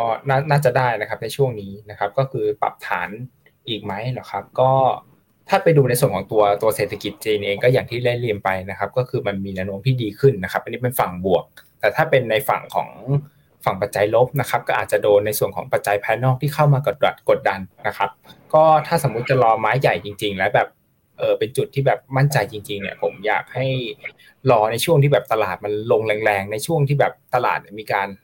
รับข่าวหรือว่ามีการแพนิคจากปัจจัยภายนอกนะครับอันนี้พยายามคำว่าปัจจัยปัจจัยภายนอกแล้วจังหวะนั้นเนี่ยค่อยหาเอ่อค่อยหาจังหวะในการเข้าไปถั่วไม้ใหญ่ในช่วงนั้นดีกว่านะครับ ก็คือรอรอรอจังหวะให้มันแบบเลยครับ อีกนิดนึงเนาะรอจังหวะไหนคุณพี่รอจังหวะไหนอยู่คะของจีน จังหวะไหนผมว่านะจังหวะเนี้ยฮะรอจังมันจะเชื่อมโยงกับคำถามด้านล่างเมื่อกี้ฮะก็คืออาจจะรอเรื่องผลประกอบการฮะเพราะว่าอย่างที่ผมพูดถึงว่ามีสามขยะเปิดเมืองมาตรการกระตุ้นแล้วก็ผลประกอบการนะ ตอนนี้ขยักสองหายไป ผมเลยรอขยักสามฮะรอดูว่าถ้าในส่วนตัวผลประกอบการประกาศออกมาแล้ว มี guidance ที่มีมากขึ้นที่ดีมากขึ้นเรื่อยๆ ก็ถือเป็นสัญญาณที่ดีฮะล่าสุด ผมไปเจอ research ตัวหนึ่งมาไวๆฮะ ตัว sector หนึ่งที่กังวลมากๆ ก็คืออสังหาริมทรัพย์ปีที่แล้วนะตอนนี้ประชาชนเริ่มมีมุมมองเชิงบวกมากขึ้น เริ่มมองว่าปีนี้ราคาบ้านจะเริ่มฟื้น แต่ยอดอะแล้วก็มันก็สอดคล้องกับยอดยอดการขอสินเชื่อบ้าน แล้วก็ยอดขายบ้านที่เริ่มกลับมาเติบโตได้อีกครั้งหนึ่งแต่ในส่วนตัวราคาบ้านเองนะตอนนี้ที่เขาบอกว่ายังไม่ได้ปรับตัวขึ้นมาเร็วเนี่ยเป็นเพราะว่านักลงทุนไม่ใช่นักลงทุนนะคนประชาชนจำนวนมากที่ จะซื้อบ้านนะจังหวะเนี้ยฮะเหมือนเป็นนักลงทุนคือยังไม่กล้าเข้าไปรับมีด เพราะราคาของมาแล้วอ่าอ่าราคาบ้านปรับตัวลงมาเร็วและแรงมาก ถ้าไปซื้อตอนนี้กลัวฮะว่าซื้อตอนเนี้ยถูกแล้ว ยังมีถูกกว่าลักษณะนั้นเลยเสียดายตังค์เลยอยู่จุดที่ลังเลฮะเพราะฉะนั้นเนี่ยมันก็สะท้อนภาพหนึ่งว่าอย่างน้อยเอง ความมั่นใจกลับมาแล้ว แต่ณตรงนี้เหมือนยังต่อราคาอยู่ ซึ่งถ้าความมั่นใจเขากลับมามากขึ้นเรื่อยๆ ว่าเขาจะมีอินมีใช้ใช้จ่ายในคล่องมากขึ้น แล้วก็ไม่ได้มีกรณีแบบ ตึกลาบ้านช่องล้างอีกครั้งหนึ่งเนี่ยผลสุดท้ายครับตัวเลขเศรษฐกิจจริงก็จะค่อยๆฟื้นก็เลยเป็นที่มาฮะที่ผมเลยแนะนำว่างั้นรออีกนิดหนึ่งในเมื่อขยักสองมันหายไป ก็รอเราก็โดดข้ามไปขยักสามเลยก็คือผลประกอบการ ถ้าทุกอย่างเริ่มโอเคมากขึ้นทุกอย่างประกาศออกมาดีกว่าคาดไม่พอไกด์แดนหรือมุมมองไปข้างหน้าเริ่มดีมากขึ้นอันนั้นนะฮะคือหมายที่หมายที่ใหญ่ได้ในไม้ต่อไปครับ ซึ่งคำถามข้างล่างมีคำถามต่อมาเห็นในวัยเมื่อกี้ว่าแล้วตลาดหุ้นจีนจะประกาศผลประกอบการเมื่อไหร่ ธรรมชาติตลาดหุ้นจีนประกาศช้ามากฮะอย่างเช่นถ้าประถ้าไตรมาสหนึ่งจะประกาศเสร็จกันเนี่ยฮะบางทีเนี่ย เริ่มกันประมาณใช่ฮะผมจำได้ว่าบางบริษัทอะไปโผล่แถวเดือนเจ็ดยังมีเลยฮะคือเข้าไตรมาสเข้าไตรแบบเข้าไตรมาสสามต้นๆแล้วอะเพิ่งประกาศประกอบการไตรมาสหนึ่งแต่ว่าถ้าเขาเริ่มจริงๆในช่วงที่เยอะๆหนักๆจริงๆเนี่ยจะเริ่มตั้งแต่ประมาณสักกลางพฤษภาเป็นต้นไป จะเริ่มเห็นบริษัทใหญ่ๆออกมาประกาศ ก็อาจจะเป็นช่วงนั้นก็ได้ ถ้าอยากได้ความชัวร์ครับ โอเคค่ะอันไหนมาคำถามนี้เลยค่ะแต่ไม่น่าน้องเรเหมือนกันเนาะคำถามนี้จะปรากฏการณ์ตอนไหนก็เท่าที่ดูตัวคาล endar นะครับถ้าเริ่มแบบทยอยออกมาก็เป็นแบบช่วงนี้นะครับ แต่ก็ยังถือว่าแบบไม่ไม่ได้เยอะนะครับ แต่ก็แบบมีเริ่มเริ่มแบบเห็นคาล endar ว่าแบบจะมีทยอยประกาศออกมานะครับ ก็เออช่วงเร็วๆนี้อย่างแบบช่วงนี้นะครับ ก็จะมีใกล้ๆอย่างแบบเหมาไถอย่างเนี้ยครับ ก็เริ่มแบบจะมีการประกาศออกมานะพิงอันอย่างเนี้ยครับ ก็จะเป็นแบบช่วงใกล้ๆนะครับ ที่นานเพราะว่าหุ้นเขาเยอะ เหรอเหมือนเหมือนผมเข้าใจว่าเหมือนกันน่าจะเป็นแบบเหมือนมาตรฐานทางบัญชีอะไรบางอย่างฮะ ตรงนี้อ๋อครับปิดแบบนั้นแล้วค่อยๆไล่ไปอ๋อโอเคโอเค ไปต่อค่ะดาวโอชิกกับ TMB AGLF ค่ะ ยังจะพอกลับมาได้ไหมช่วงนี้ เหมือน recession ก็จะมาจะร่วงอีกไหมขอบคุณค่ะ อืม ส่วนตัวผมมองว่ากลับมาได้ แต่ดาโอชิกผมอาจจะมองว่าอาจจะกลับมาช้ากว่านิด เพราะว่า เพราะว่าหลักๆเองดาโอชิกมันเป็นหุ้นหุ้นเล็กในประเทศจีน ซึ่งอ่า ผมมองหุ้นเล็กว่าหลักๆเองมันมีเรื่องของการคืนทุนที่ช้ากว่า เพราะว่ามันมักจะมาในรอบเรียกว่าไงปลายไซเคิลคือเศรษฐกิจธรรมชาติเนี่ยมันจะแบบส่งผลกระทบต่อหุ้นใหญ่ก่อนแล้วค่อยกระจายเงินค่อยไหลลงเหมือนเราลดน้ำต้นไม้ฮะจากยอดจากบนลงล่างแล้วสู่ลากซึ่งหุ้นเล็กอะอยู่ที่ระดับลากๆเพราะฉะนั้นเนี่ยมันจะวิ่งได้หลังก่อนได้หลังมันจะถึงใช่ แต่มันวิ่งแบบถึงแม้แต่มันวิ่งอะไม่ใช่ว่าวิ่งจนต้องขอรอบพอร์ตวิเลยทีเดียว เพราะฉะนั้นก็คืออาจจะช้าหน่อย แต่ว่ามีโอกาสกลับมาได้เนาะส่วน AGF เองเนี่ยเขาจะถือในส่วนตัวพวกหุ้นโกลดแต่เป็นหุ้นขนาดใหญ่ค่อนข้างใหญ่ในฝั่งเอเชียเป็นหลัก ซึ่งอย่างเช่น TSMC เช่นบาบาเช่นเทนเซ็นลักษณะนี้ ซึ่งก็จะเป็นกลุ่มที่ได้รับเชิงบวกจากในเรื่องของตัวมาตรการกระตุ้นของจีน หรือการฟื้นตัวของเศรษฐกิจเศรษฐกิจของจีนหรือการผ่อนคลายท่าทีของจีนได้ค่อนข้างดีกว่า ก็เลยเป็นที่มาที่มองว่า AGF อาจจะฟื้นได้เร็วกว่าครับ d ิ c e s s i o n จะล่วงไหมก็มีโอกาสล่วงฮะแต่ว่าเนื่องจากว่าน้ำหนักเขาลงลงจีนเป็นหลัก ทำให้จีนเองมีโอกาสที่เป็นกลุ่ม ไม่ใช่กลุ่มเป็นประเทศที่พยุงภูมิภาคเอเชียไว้ที่เอเชียเนี่ยค้าขายกับจีนค่อนข้างเยอะแต่แน่นอนฮะว่า มันเป็นการลดดาวไซด์ลงมาทำให้ในส่วนของตัวดาวไซด์เองเนี่ยคล้ายๆเลยฮะก็คือถ้าเรามองในส่วนของตัวจีนเหลือสัก 20 ในส่วนของตัว AGF เองเนี่ยอาจจะลดลงมาอาจจะเหลือประมาณสัก 10ถึง15 ประมาณนี้ ก็คือเท่ากับว่าอาจจะไม่เท่าทุนเนาะแต่ว่าหลักๆก็คือ พอมีอัพไซด์ให้เห็นในบ้างครับ โอเค น้องเรหลักว่ายังไงดี ไม่มีอะไรเสริมครับเวลา มีเวลากระชันชิดแล้วครับ โอเคโอเคเอาครับผอันมนั้นอันนี้อันนี้ไปน้องน้องเรวนี่ไป ES Green ค่ะ มุมมองตรงนี้เป็นยังไงบ้างคะก็ก็เออในช่วงนี้นะครับก็มองว่าในส่วนของ asset ค้าที่เป็นในส่วนของหุ้นเนี่ยก็น่าจะมีความผันผวนตามแบบภาพรวมตลาดหุ้นทั่วไปนะครับก็เนื่องมาจากว่าตอนนี้ตลาดเนี่ยถูกกดบังจากประเด็นในส่วนของเรื่องไม่ว่าจะเป็นเรื่องปัจจัยมหาภาคนะครับอย่างเช่นพวกเฟดนะครับพวก recession นะครับคิดว่าช่วงนี้ก็น่าจะแบบเออตามตามๆกับทิศทางตลาดไปนะครับ โอเค คุณพี่อยากเสริมไหมตอนนั้นเลยครับหรือหรือน้องเรวพูดไม่จบหรือเปล่า จบแล้วครับ อ๋อโอเคครับผมคุณพี่ไม่เสริมนะ ครับผม โอเคงั้นไปข้อนี้ต่อของคุณพีทค่ะ เรื่องค่าเงินฮ่องกงดอลลาร์ที่มีปัญหา ตอนนี้มีผลต่อตลาดหุ้นจีนทั้งออฟชอร์และออนshort อย่างไรบ้างครับ อืม จริง ๆ ต้องบอกว่า ผมเอาส่วนตัวนะครับผมไม่ได้บอกว่าจะมีปัญหาแต่อย่างใดเนาะอันนี้ผมขออนุญาตมาที่หน้าจอแล้วกันอ่า ในส่วนของตัวสกุลเงินของตัวฮ่องกงดอลลาร์ครับเขาจะมีลักษณะของตัวการ peg หรือการเป็นการ soft peg ฮะกับในส่วนของตัวสกุลเงินดอลลาร์ก็คือจะมีความแบบพยายามคงให้มันอยู่ที่ระดับประมาณนี้ตลอดเวลาเนาะซึ่งไอ้ภาวะความผันผวนเนี่ยมันเกิดขึ้นในช่วงแต่ก่อนหน้านี้แล้วแล้วที่ผ่านมา มันมีข่าวมาว่าเออมีแรงเทขายออกมาค่อนข้างแรงเนาะแต่เราพอเราไปดูฮะในส่วนของตัวทุนสำรอง ก็ต้องบอกว่าทุนสำรองของทางฮ่องกงดอลลาร์อยู่ในจุดที่เพิ่มขึ้นอย่างต่อเนื่อง อันนี้อาจจะดูไกลไปเรามาดูซูมไงใกล้ๆบ้าง ก็ ลดลงจริงครับลดลงจริง แต่ว่าส่วนหนึ่งเองก็คือเหลืออีกค่อนข้างเยอะอยู่ที่ประมาณ ขออนุญาตรับรับนับนับตอนนี้เป็นสี่แสนสองหมื่นล้านอ่าดอลลาร์สหรัฐเลยเดียวเรียกได้ว่าเยอะกว่าหลายประเทศครับเพราะฉะนั้นตรงเนี้ยเลยมองว่าอาจจะไม่ได้เป็นปัญหาในส่วนของตัวระยะสั้นแต่อย่างใดเชื่อว่านะตรงเนี้ยในส่วนของตัวทางฮ่องกงเอง ยังมีอีกช่องทางหนึ่งที่สามารถทำได้ฮะก็คือเรื่องนี้อ่อถ้าอยากฟังเต็มๆขออนุญาตนะขายของกันเลยแล้วกันเรื่องนี้ผมทำไว้ตอนช่วงเดือน พฤศจิกาฮะมีคุณ Bill Ackman ฮะออกมา short ฮ่องกงดอลลาร์ครับเพราะว่าเขามองเรื่องนี้เลยเขามองว่าหลักๆเองเนี่ยจะมีในเรื่องของตัวการหลุด peg ในลักษณะนี้ แล้วเขาคิดว่าจะมีการถล่มในส่วนตัวค่าเงินตรงนี้ได้ครับ ซึ่งตรงนี้อาจจะพูดยาวๆเป็น 15 นาทีเลย สามารถไปหาฟังกันได้เนาะแต่โดยสรุปก็คือหนึ่งเขาจะมีตัวนี้ครับที่ช่วยพยุงเอาไว้ได้ ก็คือเรื่องของตัวการขึ้นดอกเบี้ยเขาเป๊กค่าเงิน แต่ถ้าเมื่อไหร่ก็ตามค่าเงินมีความผันผวนแรงมากเขาขึ้นดอกเบี้ย เพื่อเพิ่มแรงดึงดูดการที่จะมีเงินไหลเข้ามาประเทศเพิ่มเติม มันก็เป็นตัวที่จะช่วยยันเอาไว้ได้ แต่ถ้าดูสถานการณ์นะทุนสำรองยังสูง ดอกเบี้ยขึ้นได้อีก แล้วก็ในส่วนของตัวอัตราแลกเปลี่ยน ก็เรียกได้ว่ามีความผันผวนแหละ แต่ผลสุดท้ายก็คือยังอยู่ในจุดที่ถือว่าเขาเขาเรียกว่าไงนะถือว่าเขาควบคุมได้ ไม่ได้หลุดไปจากกรอบที่ต้องการสักอืมต้องสักเท่าไหร่เพราะฉะนั้นเลยมองว่าอาจจะไม่ให้เป็นประเด็นปีกย่อยที่สร้างความกังวลมากกว่า เมื่อไหร่ก็ตามฮะ ที่ตัวนี้ไหลลงมาเร็วแล้วก็แรงฮะอาจจะเป็นตัวที่น่ากังวลมากกว่า แต่ณตอนนี้ยังไม่มีอะไรครับ โอเคค่ะ ไปต่อข้อต่อไปนะคะ อันนี้นอกเรื่องนิดนึงแหละอันนี้ช่วยกันตอบก่อนละกัน ถ้าเลือกแผนลงทุนที่ฟิโนทำไว้แล้ว เราต้องซื้อเพิ่มเองหรือตัดผ่านบัญชีอัตโนมัติได้เลยครับทำไหมคะเอ่อถ้าซื้อตรงตามสัดส่วนที่ระบุเอาไว้กด ปุ่ม add to cart ฮะแล้วกดสั่งซื้อได้เลย มันจะตัดบัญชีอัตโนมัติได้เลยครับ แต่ต้องกดต้องกดเนาะต้องกดซื้อฮะจะไม่ใช่ว่าพอเลื่อนแผนปุ๊บมันตัดเงินอัตโนมัติเราต้องยินยอมก่อน แต่ถ้าสมมติเราไม่ได้เลือกแต่กลุ่มเดียวแหละเอ๊ะมีเบี้ยวๆบ้างอะไรบ้าง ต้องกดซื้อเองเป็นรายกองครับ แล้วเขาค่อยไปหักเงินครับผมโอเคค่ะ อะ ต่อไปอันนี้ของน้องเรย์ครับ K-CHINA-A เมื่อไหร่จะขึ้นสักที ซื้อถัวสองทีลงทุกครั้งเลย ซื้อถัว ก็ เออ ก็เมื่อไหร่จะขึ้นสักทีใช่ไหมครับ ก็ก็อาจจะรอในส่วนของเอ่อฟันดัมเ n ทัลที่มา support นะครับให้ราคาหุ้นมาปรับขึ้นไม่ได้ก็อาจจะรอในช่วงของเอ่องบไตรมาสหนึ่งที่มันออกมาถ้าสมมติมันดีเนี่ยผมคิดว่าโมเมนตัมเชิงบวกน่าจะค่อยๆมาเรื่อยๆนะครับแต่ว่ามันก็จะส่งต่อไปในส่วนของไตรมาสถัดไปนะครับที่ที่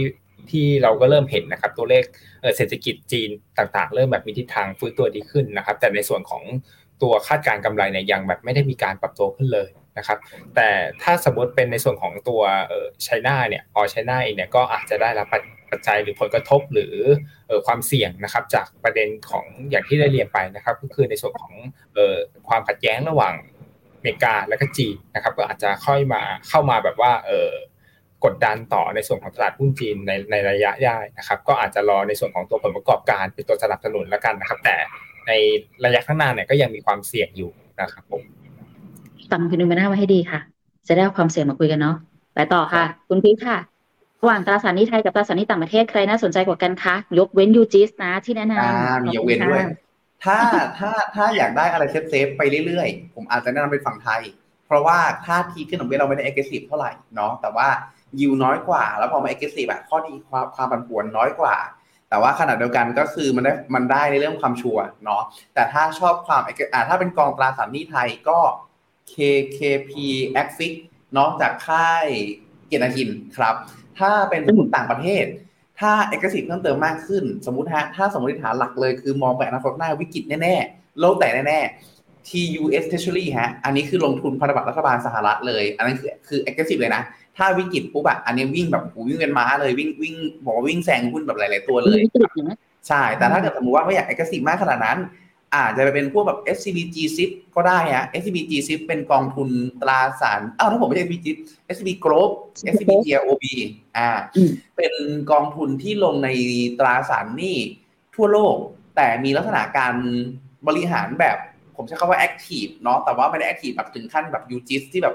อ่า yield เด่นและเครื่องมือเยอะ duration อันนี้เครื่องมือสั้นช็อตเยอะนั่นนี่นู่น ตัวเนี้ยตัวกอง SCB Group เองจะมีความแบบคล้ายๆ กับดัชนีมากพอสมควรครับ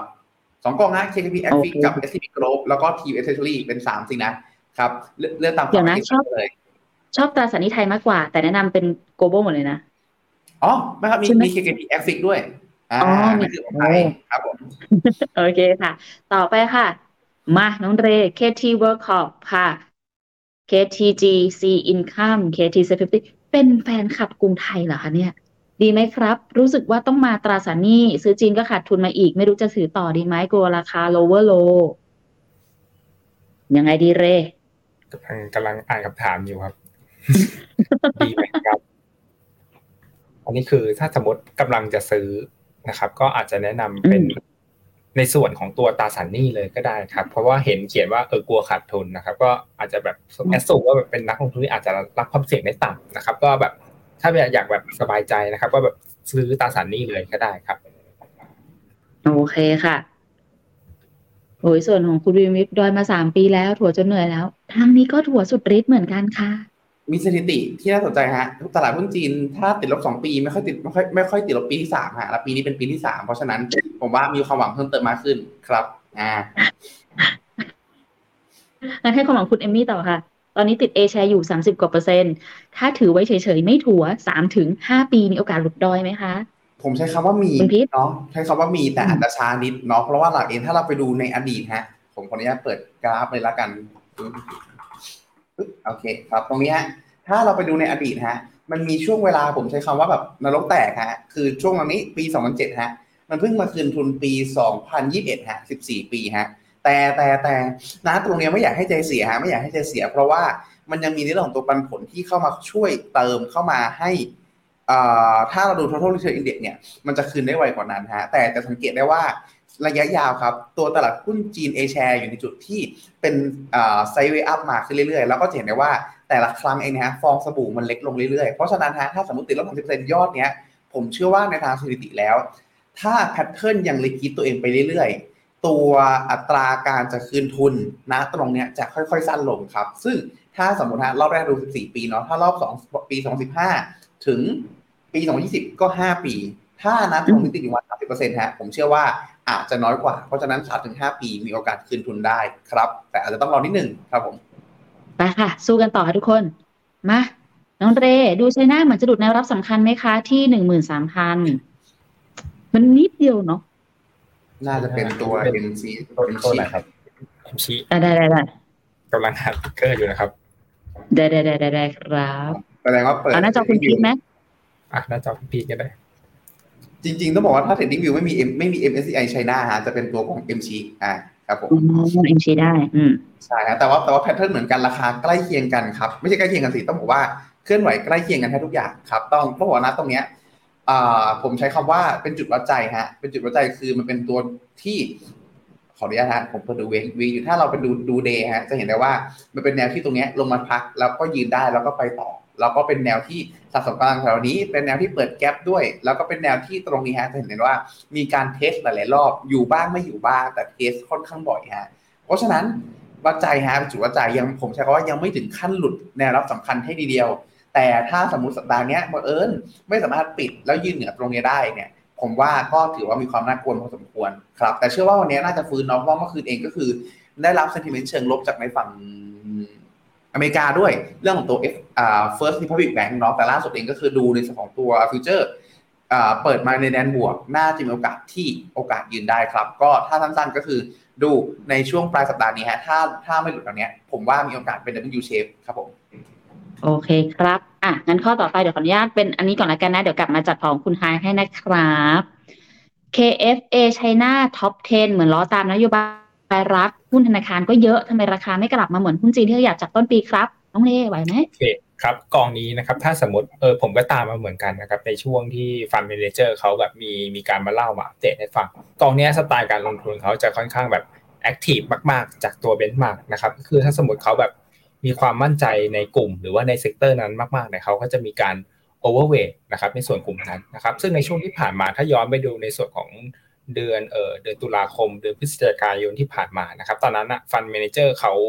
เขาค่อนข้างชอบในส่วนของกลุ่มคอน sumer กลุ่มภาคการบริโภค ซึ่งเขามองว่าเออรัฐบาลจีนเนี่ยน่าจะแบบมีการเอ่อออกมาตรการหรือว่าผ่อนปลนมาตรการคุมเข้มโควิด ในช่วงที่มีการเอ่อการประชุมพรรคคอมมิวนิสต์นะครับในช่วงนั้นนะครับ แต่พอหลังจากทราบผลการประชุมนะครับ ก็ทำให้ตลาดค่อนข้างผิดหวัง นะครับกองทุนนี้ก็เลยแบบได้รับผลกระทบ แล้วก็มีการปรับตัวลดลงไปในช่วงที่ผ่านมาช่วงนั้นนะครับ อันนี้ก็คือเหตุผลว่าทำไมแบบมันมีการปรับตัวลดลงมานะครับผมโอเคครับอะคำถามสุดท้ายแล้วกันนะคะ ของทางคุณพีชจัดพอร์ตกันหน่อยค่ะ ถ้าซื้อ S F R F ตามนี้ค่ะ B Innotech S S F 20 B U S Alpha 15 A S P Evo China S S F 15 K F G G R M F 20 แล้วก็ B เวียดนาม R M F 15 B อินเดีย R M F 15 คุณพีชคิดว่ายังไงครับลืมบอกไปว่า D C S ทุกเดือนไปสัก 10 ปีนะคะจริงๆ ส่วนตัวผมชอบนะฮะผมตัวส่วนชอบ เพราะว่าหลักๆเองผมชอบตรงที่มีทั้งอินเดียแล้วก็จีน ซึ่งเป็นสองประเทศที่ผมใช้คำว่าขับเคี่ยวกันอยู่แล้วกันในเชิงการขยายตัวทางเศรษฐกิจนะฮะแต่แต่อันนี้ถ้าเกิดสมมติ มีมุมมองคุณไฮหรือคุณฮิเดะไม่มั่นใจ มีมุมมองชัดเจนแล้วว่าชอบสองประเทศนี้เป็นหลัก ก็ลงสองแค่สองกองนี้เลยก็ได้ แต่ถ้าสมมติผมเป็นคนคน conservative ที่ผมพูดถึงก็คือ กังวลว่าเอ๊ะถ้าสมมติอยู่ดีๆเกาหลีใต้อยู่ดีๆโตดีกว่าล่ะนั่นนี่นู่นอะไรเงี้ยก็อาจจะเสริมอย่างพวกกองเอเชีย เข้าไปสักกองก็อาจจะเป็นในส่วนของตัวกองอย่าง B เอเชียเอฟหรือลักษณะเนี่ยครับอีกสักกองหนึ่งก็ได้ อาจจะสัดส่วนใกล้เคียงกันแบบสักสิบถึงสิบห้าเปอร์เซ็นต์ประมาณนี้ครับโดยที่ถามว่าดึงมา อ่าโทษครับสิบถึงสิบห้าอาจจะแค่สิบฮะ อาจจะแค่สิบถึงสิบสิบสิบเนาะใช่อาจจะแค่สิบสิบสิบครับแล้วก็เพราะเรามีจีนอยู่แล้ว โทษนะฮะ ผมว่าถ้าอย่างนั้น ASP EMO สิบอ่า B เวียดนามสิบแล้วก็อินเดียสิบแล้วก็ B เอเชียสิบอะสี่ตัวฝั่งนี้ครับ ที่เป็นในส่วนตัวฝั่ง frontier แล้วก็ฝั่ง EM ส่วนฝั่งตัว DM โอเคครับผมอืมบอกว่าอยู่ในจุดที่มีทั้งในส่วนตัว tech เนาะ growth เนาะแล้วก็ในส่วนตัว US ที่เรามองว่ายังคงเป็นตลาดที่มีประสิทธิภาพมากที่สุดณปัจจุบันครับงั้นต้องสัดส่วนที่ปรับปรับไปเอาไปโปะอะไรเพิ่มอะคุณดิษก็ไปแล้วแต่ไปโปะตัวเมื่อกี้ฮะตัวฝั่ง BACRMF ครับผมเผื่อโอเคเผื่อเกาหลีเอ้ยอะไรเอ่ยโตดีกว่า เราจะได้มี asset นะตรงนั้นด้วยเรื่อยๆโอเคค่ะ ประมาณนี้ค่ะทุกคน วันนี้น่าจะ เท่านี้เนาะเพราะว่าน่าจะเลยเวลามานิดหน่อยแล้วล่ะ แต่เชื่อว่าทุกคนก็น่าจะได้ประเด็นคำตอบออกไปนะคะ วันนี้คำถามค่อนข้างมาในทิศทางเดียวกันเลยนะ เน้นไปที่จีนเป็นส่วนใหญ่เลยนะคะเดี๋ยวยังไงจะพยายามเอา content ที่เกี่ยวกับจีนมาคุยกันให้มากขึ้นแล้วกันเนาะจะได้เข้าใจตัวตลาดแล้วก็มีความมั่นใจในการลงทุนกันมากขึ้นด้วยนะคะ วันนี้ขอบคุณคุณพีทแล้วก็น้อง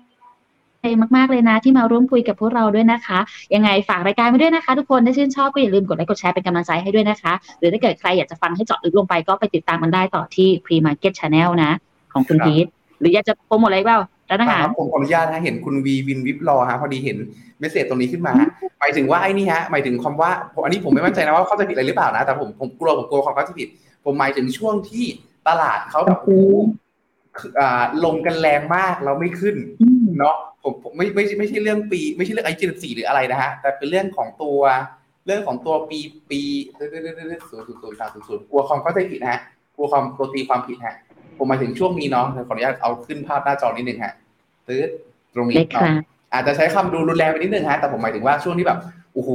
ลงจากห้าพันแปดลงมาเหลือประมาณพันห้าหายไปร่วมๆแบบรู้จักกัเท่านไหร่ฮะหกเจ็ดสิบเปอร์เซ็นต์เนาะแล้วกว่าจะคืนได้ สิบสี่สิบห้าปีเนาะหมายถึงนะตรงนั้นฮะไม่ได้หมายถึงในเรื่องของตัวตัวนัยยะอื่นแต่อย่างใดเนาะครับเอ่อสิบสี่ปีแต่แต่ที่ผมย้ำอีกรอบหนึ่งก็คือ ไม่ใช่ว่าเราต้องรอสิบสี่ปีแล้วคืนทุน เพราะอย่างที่บอกก็คือไซเคิลการคืนทุนมันเร็วมากขึ้นเรื่อยๆ เพราะว่าตลาดอะฮะเพราะว่าตลาดมันมีประสิทธิภาพมากขึ้นเศรษฐกิจโตมากขึ้น ก็เลยอยู่ในจุดที่คืนทุนเร็วมากขึ้น ถ้ารอบล่าสุดฮะที่เอา worst worst case แรงๆเลยฮะก็คือแค่ประมาณ 5 ปีเท่านั้นเองครับ ย้ำว่าเยอะกว่า14ปีแล้วไม่ได้ความเอกสิทธิ์แต่อย่างใดเนาะแล้วก็สั้นลง เพราะฉะนั้นถ้าเกิดเศรษฐกิจจีนเติบโตดีมากขึ้น มันก็จะค่อยๆ สั้นลงมาเรื่อยๆครับ แล้วก็สั้นๆฮะหนึ่งนาทีเนี่ยไหนๆก็เมื่อกี้ถ่ายอินเข้ามาแล้วครับ ฝากไว้นิดนึงฮะล่าสุดฮะช่องพีมาร์เก็ตช n น l เปลี่ยนแนวฮะมาคุยเรื่องการเมืองกันฮะว่าจีนกับไต้หวันเรามองกันยังไงบ้างเป็น EP ที่คุยกันมันมากฮะชั่วโมงกว่าๆครับ ชั่วโมงกว่าๆสองคนเรื่องจีนกับไต้คุยหหวัรืนอเถียงว่าจะบุกกันหรือเปล่าครับผมอ่าเอาคุยหรือเป็นการเถียง เอาดีๆ คุณพีทครับผม คุยกันหรือเถียงกันคะคุยฮะคุยฮะเรื่องของใช้คำว่าคุยกันมันมากครับคุยกันมันมากเรียกได้ว่า ถ้าไม่ยังยั้งกันไว้ผมว่าอาจจะมีถึงสองชั่วโมงฮะครับ โอเคค่ะคุณวิมวิเข้าใจแล้วเนาะเพราะว่าคืนนี้นอนตอนแรกจะบอกคืนนี้นอนไม่หลับเลย คืนนี้นอนหลับนะคะ ก็ ถ้าย้อนกลับไปเสริมที่นี่ละกันจีนเป็นตลาดที่ก่อนหน้านี้เราเคยกลัวกันมาก เพราะว่าเขามีความผันผวนสูง นักลงทุนรายย่อยเขาเยอะมากแต่ตอนนี้ประสิทธิภาพของตลาดเขามันปรับตัวขึ้นมาค่ะ ดังนั้นความผันผวนในอดีตไม่ได้เป็นการการันตียืนยันว่าจะเกิดขึ้นอีกครั้งในอนาคตนะคะ วันนี้เท่านี้แล้วกันนะทุกคนขออนุญาตจบรายการเลยนะกันนะคะแล้วเดี๋ยวเจอกันใหม่ในครั้งหน้า วันนี้ขอลาก่อนเดี๋ยวบอกทุกคนไว้ก่อน อาทิตย์หน้า หยุดนะ หยุดยาว คุณหญิงครับจำได้ใช่ไหมครับว่าน้องเตด้วยเนาะ ให้กับพนักงานฟิโนนะคะ ได้หยุดยาวกันเต็มๆ 9 วันไปเลยค่ะก็เดี๋ยวค่อยกลับกันใหม่อีกทีในสัปดาห์ต่อไปนะคะ วันนี้ขอลาไปก่อนแล้ว ขอบคุณสำหรับการติดตาม สวัสดีค่ะ สวัสดีครับ สวัสดีครับ ในโลกของการลงทุนทุกคนเปรียบเสมือนนักเดินทาง คุณหลักเป็นนักเดินทางสายไหน มีเงินแต่ไม่มีเวลา เลยไม่รู้ว่าจะเริ่มต้นเส้นทางสายการลงทุนยังไง วันนี้มีคำตอบกับ p h e n o m e n a Exclusive บริการที่ปรึกษาการเงินส่วนตัว ที่พร้อมช่วยให้นักลงทุนทุกคนไปถึงเป้าหมายการลงทุน สนใจสมัครที่ f i n o m e f i n o m i n a e x c l u s i v e หรือ line@finomina.port คำเตือนผู้ลงทุนควรทำความเข้าใจลักษณะสินค้าเงื่อนไขผลตอบแทน และความเสี่ยงก่อนตัดสินใจลงทุน